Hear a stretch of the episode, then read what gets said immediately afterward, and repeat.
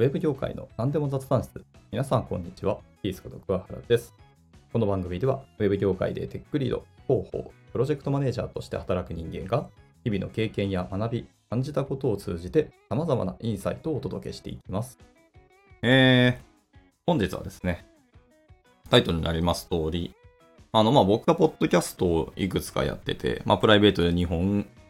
会社でも2本やってるんですけども、で、音声配信をやってるので、他の方々の音声配信も結構聞いたりはするんですね。でも、ほぼほぼでも今使ってるのは、えー、 Voicy さんですね。 Voicy さんの音声配信が、ほぼ毎日聞いてて、それ以外にもまいくつかいろんなプラットフォームが実はあるんですけどね。まあ、たくさんのプラットフォームある中、いろんな音声配信聞いてるんですけど、まあ、特に聞いてるのは、元マイクロソフトの、ちょっと肩書き忘れましたけど、えー、沢まどかさんとか、バンクーバーのエンジニアでしたっけ？っていう、えー、音声配信、エンジニアでしたね。失礼しました。はい。っていう、えー、音声配信されてる方。まさにその、カナダ、バンクーバーに住んでいるエンジニアの方が、まあ、お二人でやられてますね。ゲストを呼んで、えー、いろんなお話をバーっとしてるっていうのを音声配信ですけど、まあこれもちょいちょい聞いてます。まあ毎日じゃないんですけど、たまに気が向いた時に聞いてたら、まあやっぱ面白いですね、本当に。海外の視点でのお話をされたりとか、あと、パーソナリティの片方の方がすごくラフな方で、僕はもうそのラフな空気がものすごく好きなので、まあその人のお話を聞いて、あ楽しいなと思いながら、こう、いつも拝聴させていただいたりしてます。あとは、大郎さんって方ですね。えー、ワークインテックっていうタイトルで、あの、音声配信をしてます。今の時代の流れとか、えー、時代の変化とか、またはすごく役立つ情報っていうのをですね、あの、IT 業界のそういう役立つ情報っていうのをお話してくれたりとか、いろんな今のニュースっていうのをご自身の中で分析したりとか、まあ、思うところを語ってくださるんですけど、まあ、こちらもですね、僕結構 IT ニュース的なものをちゃんと見てはいるんですけど、でも、大郎さんのお話から、あ、今こんな感じになってるなとか、そういう僕が海外向けのニュースとか情報ってなかなか仕入れづらいなと思ってるので、まあ、づらいっていうのは僕がやってないだけなんですけど、っていうのを、えー、大郎さんがやってくださるので、まあ、彼の配信聞いたりとかしてるんですけど、たまにこう自分の、ポッドキャストやっぱやってるんで、自分の配信以外の方とか、そもそも業界の情報だったり、数字だったり、どれぐらい伸びてるなとか、ポッドキャスト界隈みたいな界隈があるのかわかんないですけど、まあ自分なりにこう調査したりとかするわけですね。リサーチをするんですけども、いや、本当に数増えたなと思ってます。で、まあ、ポッドキャストの波っていうのは今第何期なんですかね ?2 期か3期かわからんですけど、まあ日本でもいろんな企業さんが一回ポッドキャストバーってやり出した時期が結構数年前かな ?10 年くらい前かわかんないですけど、ありますね。アップルポッドキャストとかで調べたりすると、いろんな企業さんのポッドキャストとかがバーっと本当にあるんですね。昔から何百本もやってる会社さんもいくつかあって、全然知らなかったなと思います。僕が学生の頃にもやってる会社さんもあったりはするので、まあ改めてそういうのを聞いてもいいなと思いますけど、この業界ですので時代の流れというか変化が本当に大きいので、まあだいぶ前の情報を聞いてももう、まあその企業さんのポッドキャストの内容が、まあ今の企業さんと全然体裁が違ったりとか、やってる事業も違ってるみたいな会社さんももしかしたらあるかもしれないので、まあ昔はこうだったっていう、その企業さんが本当好きで歴史を見てみたいなっていうのであれば聞いてもいいと思いますけど、まあそうじゃないんだったら、まあ最近のものだけを聞くのが本当は多分いいかもしれないですね。とはいえ、でも企業さん側としてやっぱり企業としてやるっていうのは自社のブランディングもしくはマーケティング、まあ両方の観点ですね。っていうのがある。まあブランディングが多分メインだと思うんですけど、えー、やっていると思うので、いろんな企業さんの中の情報とか、今自分たちはどんな感じですかっていう雰囲気だったりとか、えー、やり方であったり、ノウハウとか、あとはその中の人がどんな人なのかっていう、そうですね。解像度を上げるためにもやってると思うので、本当まあ基本的には採用情報向けだとは思います。あんまビジネス向けの配信をしているような企業さんってあんま聞かないなと思ってて、企業でやってるポッドキャストは大体は採用向けっていうふうに思って、まあ差し支えないなと思ったりしてますね。まあ例えば、LINE さんがやってるその UIT フロントエンドのあの、ポッドキャストというか、まあ配信ですね。YouTube 配信にはなるんですけど、こちらは結構面白いです。思いっきりテックに寄った配信ですので、まあこういうのはまた別でありますし、えー、サイボーズさんがされているウィークリーフロントエンドかマンスリーフロントエンドっていうあの配信があります。ねこれも YouTube でやられてますけど。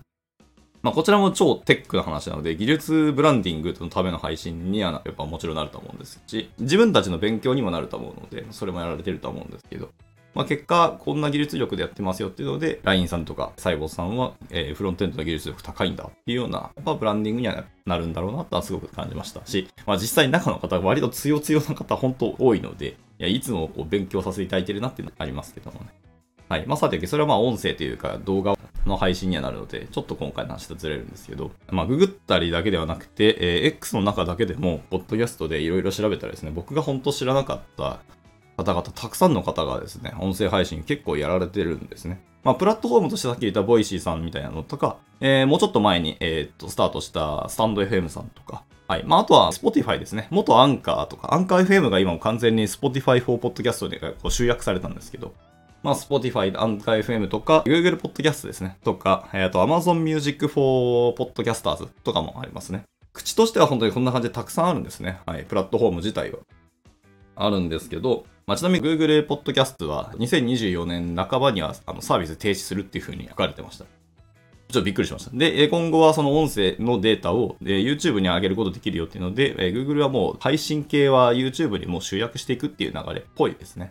はい。っていうので、あ、ついにそっちに行くのだっていうので、でも YouTube って動画配信だけど、音声配信でちょっと別で口を切るのか、もう単純に画像はないまま、音声だけの配信で、その今の YouTube のまま行くのかちょっとわからないですし、まあ僕らの方で画像用意しろっていう話になるかちょっとまだは、えー、情報を集めてないんでわからないですけど、まあそういう感じになるらしいですね。はい。まあ、他にも、えー、ポッドキャスト向けのプラットフォームはたくさんあるんですよね。特にやっぱ、日本だけじゃなくて、ポッドキャストって海外の方もすごいたくさんやられていて、英語の配信も僕もいくつか聞いたりしますね。で特にこう、テックな内容のポッドキャストって割と海外勢の方がかなり多くやられてるんですよね。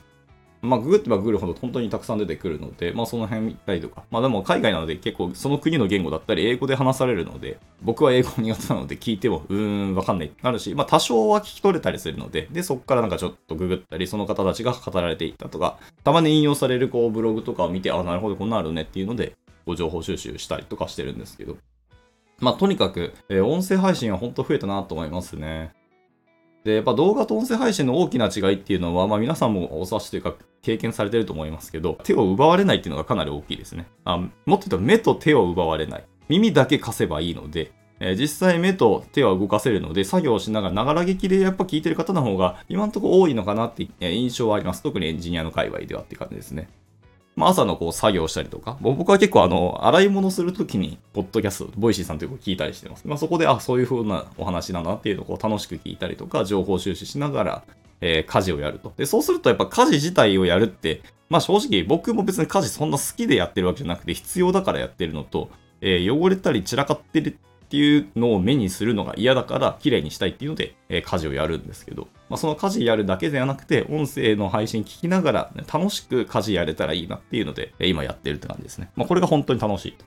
あと、洗濯物とかもそうですね。洗い物だけなって。洗濯物したりとか、洗濯機、えー、干したりですね、洗濯物とかも、えー、音声配信を聞きながらやったりしてます。まあ、なんか逆に言うと、音声配信聞きながら、聞きたいがために家事をやるみたいな、ちょっと逆転する時もあったりして、うん、なんか本末転倒と思いながら、まあ結果的には片付くし、まあ音声も聞けるしっていうので、まあまあ一石二鳥なんで何も困ってはないんですけど。はい、なんか、自動化して、こう効率化をして、自分の作業に集中できるっていうのは確かにいいかもしれないですけど、たまにはこうパソコンから離れてっていうので、まあ僕は結構デジタルデトックスが本当苦手なタイプなんで、まあ、無理やりこうやって家事をする時間を、あえての自動化ではなくて、え、自分の手でやるという感じでやって、まあ少しは目と頭の、えー、アイドリングをするみたいなことをしたりをしてるんですね。まあそんな感じで自分のリズムを作ったりしてるんですけど、まあ、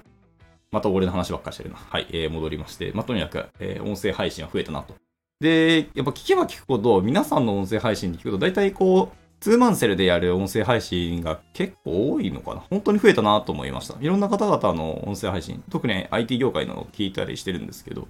やっぱツーマンセルでやって、えー、ゲストを呼んで、そのゲストの方に語っていただくっていうのが多いのかなと思いました。でもそれはまあ僕も音声配信やってるし、まあ、僕もゲストをご招待してお話しさせさせていただくことって結構あるんですけど、コンテンツを作りやすいんですよね。まあもうゲストそのものがコンテンツにはなるので、まあその方をお呼びできるっていうのはすごくありがたいなっていうのは正直あるし、まあ僕らも配信する側としても勉強にはなるので、まあとにかくありがたいと。でさらにこうビッグなネームの方を、えー、お呼びできると、まあそのまま単純に再生回数が回ってくれたりするっていうか、あとは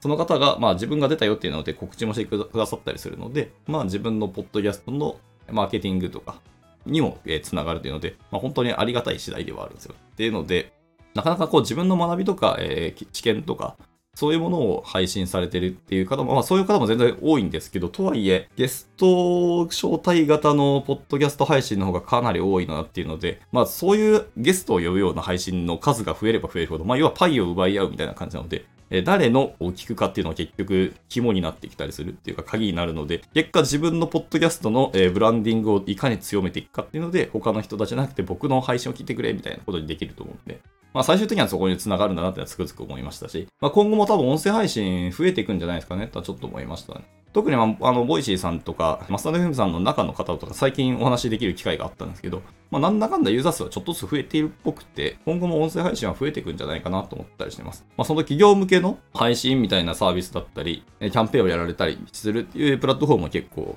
まあ、どこまで増えてるかわかんないですけど、僕はちょこちょこ目にするようになったので、まあ、企業もポッドキャストに割と注目当て始めたんだなっていう印象です。僕はこれ僕の個人の感覚でちゃんとデータとか調べたわけではないんですけど、まあ、今後もどんどん、えー、音声でのパイの奪い合いも増えていくし、この辺は群雄割拠な時代が来るんだなっていうのはつくづく思ってったりしました。でも音声ってやっぱその手と目がやっぱ奪われないっていう本当に大きなメリットがありますね。動画配信とは別の大きなメリットがあります。その代わりまあ理解がしづらかったりとか、まあ、何かをしっかり学ぶって意味で聞いてる人はほとんど多分いないとは思うんですよね。そういう意味では、いつも通りのラジオ感覚で聞く、いわゆるながら聞きですよね。で、そのながら聞きの体験を良くするか、そのままなんかついつい他のも聞いてしまうとか、回遊してくなる、したくなるみたいなこう体験作りですね。まさに UX の設計を音と声だけでどうやっていくか、すごく大事になってきたりはしますね。で、まあまあ、で、あと配信の編集周りの話も結構大変だったりするんですけど、この辺の話までするともう1時間ぐらい語りたくなるので、それは明日の朝の僕の配信に、えー、回したいと思います。はい。っていうので、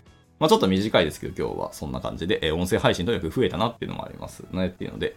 えー、お話してみました。ただまあ、テックな業界、まあ僕はウェブ業界の話でもすることが多いですけど、カテゴライズというか話す内容は本当千差万別というか、多種多様。まあいろんな種類の配信内容が本当増えたなと思うし、いろんなトーク内容のものが本当に増えたなと思うので、コロナ禍においてやっぱ皆さん自分とか、個の時代がどんどん強くなってきてるっていう流れの中、自分との対話ですね。自己との対話をする時間が本当に増えたなっていうところはやっぱありますよね。でその中で何がしたいとか、自分どういうことしていきたいとか、はい、他の方って何やってるのかっていう割と人に注目をすること、まあ自分も含めて人に注目することがやっぱり増えたんだなっていうのはつくづくあって、でそうなるとしたような、えー、と配信が増えていくのも当然の話ですし、いろんな方の話とか、まあ、本当私生活で実は自分こんな工夫してますよみたいなことを本人は当たり前かもしれないですけど、他の人が聞いたら、あ、そのやり方結構いいじゃんっていうので真似したりするとか、で、その話がまた他の人に伝わってみたいな結構電波があったりするなど、もう今何がコンテンツになったり、何が他の方に刺さるかっていうのは本当わかんなくなってきたので、今まで自分が当たり前と思ってたこと、こんなもん価値あるわけねえだろみたいなことが他の人には全然価値があるみたいなことがそこら中で起き始めてると思います。今まで単純に起きてなかっただけだと思って、それを音声で、えーと、みんなが実際赤裸々に語るところによってそういうことが起きてるなってつくづく思ったりするので、まあまあ食わず嫌いじゃないですけど、音声配信いろんなのを聞いてみてもいいのかなと思ったりはしましたね。まあでもそんな感じで、温泉配信は今後増えていくし、まあなんか興味ある方は全然やっていただけたらいいと思いますし、えなんなら僕のポッドキャストにこうゲストで登場していただけるのはすごくありがたいなと思ってます。未だにゲストは、えー、絶賛募集してますので、はい。興味あれば聞いてみてください。じゃあそんなところで今日は終わっていきたいと思います。まあ明日もこの流れで、ポッドキャストっていうか、まあ自分の音声配信の中身の話、なんかしてみたくなったので、明日もちょっとしてみたいと思います。はい。では今回はこんなところで終わっていきたいと思います。いつも聞いてくださり、本当にありがとうございます。ではまた次回の収録でお会いしましょう。バイバイ。